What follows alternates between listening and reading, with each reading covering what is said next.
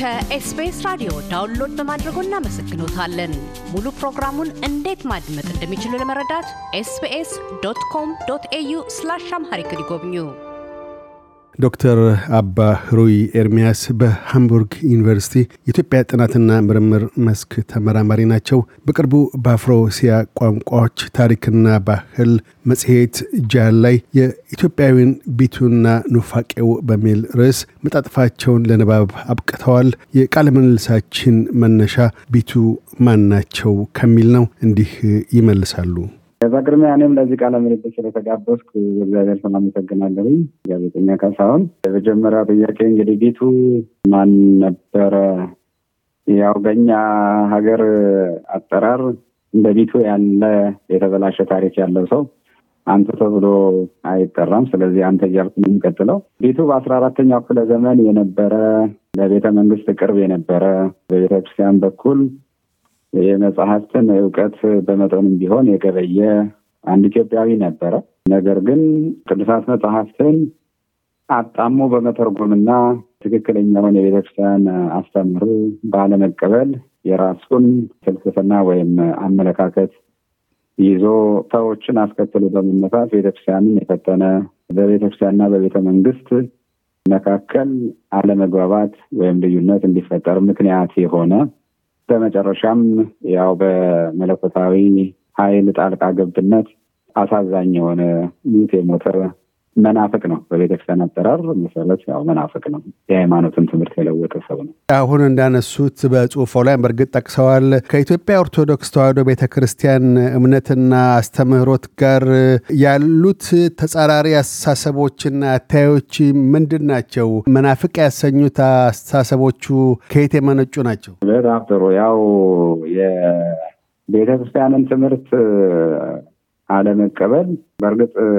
ቤተክርስቲያንን ወይም መሰረተ እምነቱን ይጎዳል ወይ ሳይጎዳም ያናጋል ላያናጋም የሚለው ነገር በጥልቀት ይታያል እንጂ በትንሽም በትልቅም ስህተት ሰውን መናፍቅ ብሎ ወይም ከሃዲ ብሎ የማግለል የመሰረጅ፣ የመውገዝ፣ የመለየት ልማድና ፍላጎት የላትም ቤተክርስቲያን።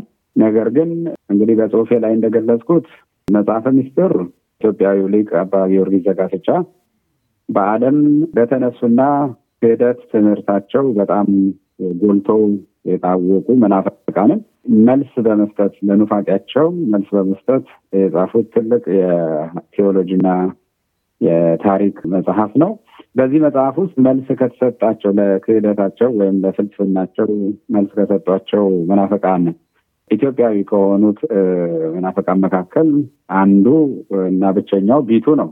ቢቱ መናፍቅ የተባለበት ምክንያት ቅድም እንደተናገርኩት መጽሐፍትን ሳያውቅ ቀርቶ ባለማወቅ ያጠፋው የፈጠረው ስህተት ሳይሆን ሆን ብሎ የቤተክርስቲያን ትምህርት በማዛባት የመጽሐፍትን መልእክት በማዛባት የራሱን አመለካከት ይዞ የተነሳና ሰዎችን ያስከተለ እንደነበረ በተለይም ደግሞ ትምህርቱ ተቀባይነት እንዲያገኝለት በስፋት እንዲታወቅለት ውስጥ ውስጡን የቤተ መንግስት ሰዎችን በመልካም ጓደኝነት በመቅረብ ትምህርቱን ብዙ ያስፋፋ እና መከፋፈልን፣ መለያየትን የፈጠረ ሰው መሆኑ ነው። የትምህርቱ መነሻ ወይም ክህደቱ የሚያተኩረው ኢስካቶሎጂ የሚባል በቴዎሎጂ ትምህርት ኢስካቶሎጂ ይባላል። በእኛ ነገረ ምጽአት ወይም ደግሞ ሚስጥረ ትንሣኤ ሙታን የምንለውን የማይነኩ የማይለወጡ የቤተ ክርስቲያን ሐዋርያዊ ትምህርት የሚባሉትን ወይም dogmatic issue የሚባሉትን አንዱና ዋነኛውን ነው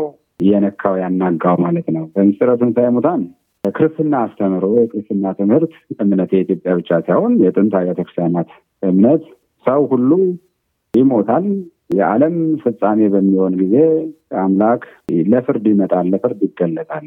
አብ ወልድ መንፈስ ቅዱስ በስም በአካል ሶስት ቢባሉ በባህሪ በስልጣን በህልውና በአምላክነት አንድ ናቸው። ስለዚህ በዳኝነት ዙፋን ላይ ይቀመጣሉ፣ በክብር በጌትነት ይገለጣሉ። ያን ጊዜ ለጻድቃን የጽድቅ ዋጋቸውን፣ ለሀጣን ደግሞ የኃጢአት ፍዳቸውን ይሰጣሉ፣ ይከፍላሉ ትላለች። በአብና በወልድ መካከል ልዩነት አታደርግም። መጽሐፍትም ሁሉ የሚናገሩት የሚመሰክሩት ይህን ስለሆነ ይሄ ቢቱ የተባለ ሰው ግን አንድ የመጽሐፍ ቅዱስ ጥቅስ ይዞ ይህን መጽሐፍ ጥቅስ ይዞ አብ ለፍርድ አይመጣም፣ ወልድ ብቻውን አብን ትቶ ይመጣል። ስለዚህ የሚፈርደውም የሚገለጠውም ወደ እኔኑ ከእኔ ወግዱ የሚለውም እግዚአብሔር ወልድ ነው ወይም ኢየሱስ ክርስቶስ ብቻ ነው እንጂ አባቱ ወይም እግዚአብሔር አብ በፍርድ አደባባይ አይገኝም ብሎ ይሄንን ክዶ ነው የተነሳው። በዚህ ትምህርቱ የሚስጥረ ትንሣኤ የምንለውን ወይም ደግሞ eschatology አራት ፍሬ ሀሳቦች ዋነኛ ፍሬ ሀሳቦች አሉት። አንደኛው የጌታ ዳግም መምጣት ነው። ሁለተኛ የሙታን መነሳት ነው። ጌታ ሲመጣ ሙታን ይነሳሉ። ሶስተኛው የመጨረሻ ፍርድ last judgment የምንለው ነው። ጻድቃንን ወደ እኔ ብሎ ማቅረብ ሕይወትን መስጠት፣ ኃጥአንም ከኔ ወግዱ ብሎ ወደ ዘላለማዊ ቅጣት ወይም ወደ ዘላለማዊ ሞት እንዲሄዱ ማድረግ እና አራተኛው ዘላለማዊ ሕይወትን ለቅዱሳን መስጠት ነው። እነዚህን አራት መሰረታዊ ነጥቦች፣ ጉዳዮች ያናጋል። አንደኛ አብ አይመጣም፣ ወልድ ብቻ ይመጣል። አብ አይፈርድም፣ ወልድ ብቻ ይፈርዳል ብሎ ማለት በአብና በወልድ መካከል ሃይራርኪ ወይም የበላይና የበታችነትን መፍጠር ነው። አብ እንደ ንጉሥ ሆኖ ወልድን መልእክተኛ አድርጎ ይልካል። ወልድ ደግሞ እንደ መልእክተኛ ሆኖ እንደ ንጉሥ ለተመሰለው ወይም እሱ ለመሰለው ለአብ ይላካል፣ ግዳጅ ይፈጽማል ብሎ ማለት በአብና በወልድ መካከል ያለውን የባህራዊ ወይም መለኮታዊ አንድነት፣ እኩልነት ክዶ አብን በአብና በወልድ መካከል የበላይና የበታቸኝነትን መፍጠር ማለት ነው። ይሄ ፈጽሞ ክርስትናን ትምህርት የሚያናጋ ከባድ ክህደት ነው። ሁለተኛው የስላሴን የህልውና አንድነት አብ ባለበት ወልድ መንፈስ ቅዱስ አሉ፣ ወልድ ባለበት አብና መንፈስ ቅዱስ አሉ የሚለውን እምነት እንደዚሁ የሚያናጋ የሚክድ ትምህርት ነው። አብ ባለበት ወልድ እንዳለ ጌታችን ኢየሱስ ክርስቶስ ራሱ በመጽሐፍ ቅዱስ በብዙ ቦታ ላይ ተናግሯል፣ አስተምረዋል እና ቢቱ ወልድ ያለ አብ ለፍርድ ይመጣል ብሎ ያስተማረው ትምህርት እነዚህን ሁሉ መሰረታዊ የክርስትና ትምህርት እምነቶች ወይም dogmatic issues የካደ ያጠፋ ያበላሸ ነው። በስህተት እንዳልሆነ ማለት በመሳሳት በእውቀት ማነስ እንዳልሆነ ይታወቃል። ምክንያቱም ለቤተ መንግስት ቀራቢ ነው። ካህናተ ደብተራ የሚባሉ ነበሩ። በታሪክ እንደሚታወቀው በመካከለኛ ዘመን በቤተ መንግስት አካባቢ በቤተ መንግስት አሳዳሪነት ስትተዳደር ለነበረችው ነገስታቱ የሚያስቀድሱባት ቤተክርስቲያን መምህራን፣ ሊቃውን ተሰብስበው አገልግሎት የሚሰጡባት በዚያ ማህበር ዘንድ የታወቀ ነበረ ቤቱ። ስለዚህ ለዛውም ይህንንም ክደት የሚያስተምረው ቅድም እንደተናገርኩት የመጽሐፍ ቅዱስ ጥቅስ ጠቅሶ ስለሆነ በዚህ ምክንያት የማይመለስም በመሆኑ ተከራክሮ ተረድቶ ስህተቴን አምኛለሁ ብሎ ለመቀበል ፈቃደኛ ባለመሆኑ በዚህ ምክንያት መናፍቅ ከሃዲ ሊባል ችሏል ማለት ነው። የመጽሐፍ ቅዱስ እውቀት ጥልቀቱ ምን ያህል ነው? በማንስ ዘመን ነበረ የነበረው በዛ ወቅት? ይሄንንስ አይነት አተያይ ምንጩን ከየት አድርጎ ነው? በእርግጥ መጽሐፍ ቅዱስ ጠቅሶ ቢከራከርም የዛ አይነት አተያይ እንዲኖረው በዛ መልክ እንዲተረጉም ያደረገው ምንድን ነው ይላሉ? በጣም ጥሩ። ፊቱ የነበረው በዳግማዊ ንጉሥ ዳዊት ዘመን ነው። ዳግማዊ ንጉሥ ዳዊት ንግስና የነበሩበት ጊዜ ከአስራ ሶስት ሰማንያ ሁለት እስከ አስራ አራት አስራ ሶስት ነው። አስራ አራተኛ ክፍለ ዘመን ብዬ የጠቀስኩት ቢቱ አስቀድሞ ስለሞተ ነው። እንግዲህ እስከ አስራ አምስተኛ መጀመሪያ ድረስ ማለት እንችላለን። የመጽሐፍ ቅዱስ ትምህርቱ ወይም እውቀቱ ሀገራዊ እውቀቱ በአጠቃላይ ምን ያህል ነበር ለሚለው እንግዲህ የቢቱን ታሪክ የምናገኘው በሁለት መጽሐፍት ነው። ጥንት መጽሐፍት ከምንላቸው ማስረጃ አድርገን የምንጠቀምባቸው እኔም በጽሁፍ የተጠቀምኩባቸው አንደኛው መጽሐፈ ምስጢር ነው በአባ ጊዮርጊስ የተጻፈ ይህም የአስራ አራተኛው ክፍለ ዘመን የአስራ አምስተኛው መጀመሪያ ጽሁፍ ውጤት ነው። ሁለተኛው ደግሞ አባ ጊዮርጊስ ዘጋስጫ ካረፉ በኋላ ለመታሰቢያቸው የእሳቸውን መንፈሳዊ ሕይወት ቅድስናቸውን፣ እውቀታቸውን፣ ሐዋርያነታቸውን የሚያውቁ ደቀ መዛሙርቶቻቸው የጻፉት ገድላቸው ነው። ገድለ አባ ጊዮርጊስ ዘጋስጫ የሚባለው እነዚህ ሁለት መጽሐፍት ላይ ነው የቢቱ ታሪክ የሚታወቀው እንጂ ከዚህ ውጭ በሌሎች ሀገራዊ መጽሐፍት ስሙም ሆነ ፍልስፍና ወይም ደግሞ ኑፋቄው አልተጻፈም፣ አልተገለጸም። በዚህ ምክንያት ያው ብዙ ሰው አያውቅም፣ አያውቀውም። ቢቱ ሲባል ልክ እንደ አሪዮስ፣ እንደ ንስጥሮስ ወይም እንደ መቅዶኒዎስ ያው ምስራቅ ሰው ወይም አውሮፓዊ ሊመስላቸው ይችላል ብዙ ሰዎች እና ኢትዮጵያዊ መናፍቅ ነው።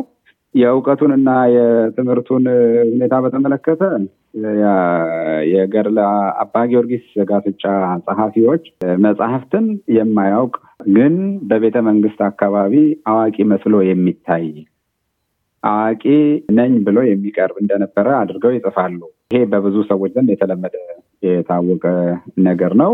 አለማወቃቸውን ወይም ደግሞ የእውቀታችንን ጉድለት በመቀራረብ ወይም በወዳጅነት ሸፍነን ሞልተን ለመታየት የምንሞክር ሰዎች አሁንም እንዳለን ያኔም ነበረ ማለት ነው። ቢቶ እንደዛ ነው ብለው የገርል ጸሐፊዎቹ ይናገራሉ። አባ ጊዮርጊስ ግን ሀሳባቸው ከዚህ ለየት ይላል።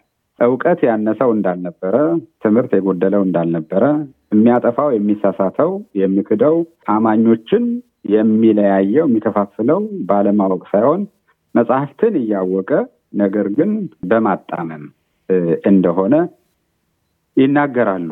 በመጽሐፈ ሚስጥር ላይ ማለት ነው። ቃሉ እንደዚህ ይላል። እንደው መጥቀስ ካስፈልገ ይመስለክሙኑ ዘኢየአምር ቢቱ መጻሕፍተ ነቢያት ወሐዋርያት የአምርኬ ጥቀ ወባህቱ ይተግ በዚያ ያሰምሮ ለሰይጣን ቢቱ የነቢያትና የሐዋርያትን መጻሕፍት የማያውቅ ይመስላችኋልን? በእጅጉ ያውቃል። ነገር ግን ሰይጣንን ደስ ያሰኘው ዘንድ ይተጋል ሲሉ ጽፈዋል።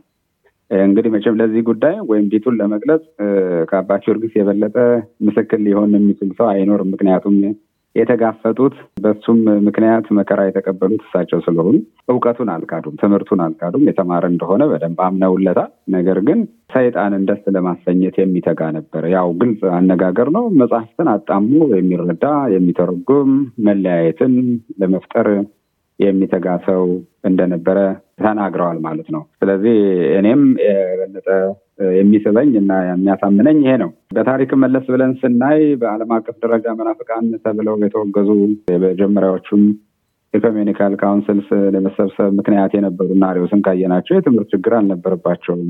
እውቀታቸው ብዙ ነበረ። እውቀታቸው ብዙ ከመሆኑ የተነሳ ነው ተመራመርን፣ አወቅን ሲሉ የራሳቸውን ፍልስፍና ተከትለው ያው የዓለምን አብያተ ክርስቲያናት የበታተኑት አንዲት የነበረችውን ቤተክርስቲያን የከፋፈሉ እነሱ ናቸው። የኢትዮጵያ ቤተክርስቲያንም በቶሎ በንጉሥ አደባባይ ሕዝብ በተሰበሰበበት ቢቱን ተከራክራ በአባ ጊዮርጊስ አማካይነት ተከራክራ ክህደቱን ባትገልጽበት ባታገለው ቦታውን ባታስይዘው ኑሮ እንዲሁ ከዛሬ በፊት ከብዙ ዘመን ከስድስት መቶ ዓመት በፊት የመከፋፈል የመበተን አደጋ ያጋጥማት ነው ብዬ ገምታለሁ። ቢቱ ለክህደቱ የጠቀሰው የመጽሐፍ ቅዱስ ቃል አንድ መጽሐፍ ቅዱስ ጥቅስ ነው ይዞ የተነሳው እንግዲህ በሁለቱም መጽሐፍት ላይ ተጽፎ እንዳገኘሁት በዮሐንስ ወንጌል ምዕራፍ አምስት ቁጥር ሀያ ሁለት ላይ እንዲህ የሚል ቃል ተጽፎ ይገኛል። ጌታችን የተናገረው ነው። አብ በማንም አይፈርድም ፍርዱን ሁሉ ለልጁ ሰጠው እንጂ የሚል ይህንን መጽሐፍ ቅዱስ ቃል መነሻ አድርግ አብ በማንም አይፈርድም ፍርዱን ሁሉ ለወልድ ወይም ለልጁ ሰጠው እንጂ የሚለውን ይህንን ይዞ ነው የተነሳው። አብ አይመጣም፣ ለፍርድ አይገለጥም፣ ወልድ ብቻውን ይመጣል ብሎ እንግዲህ ከባድ ብዙ ሚስጥረ ስላሴን የሚያናጋ የክርስትናን doctrine የሚያናጋ ክህደት ያመጣው ከዚህ የተነሳ ነው። ከዶክተር አባ ህሩይ ኤርሚያስ ጋር ያካሄድነው ቃለ ምልልስ በዚሁ አልተቋጨም። በቀጣዩ ክፍል ቢቱ ንጉሥ ዳዊትንና ንጉሳውያን ቤተሰቦች እምነቱን እንዲጋሩ እንደምን ተጽዕኖ እንዳሳደረ ግማደ መስቀልን ወደ ኢትዮጵያ እንዲላክ ያስቻሉት አባ ጊዮርጊስ ላይ በቢቱ የተነሳ የመረረ በደል እንደምን እንደደረሰ አንስተው ያስረዳሉ።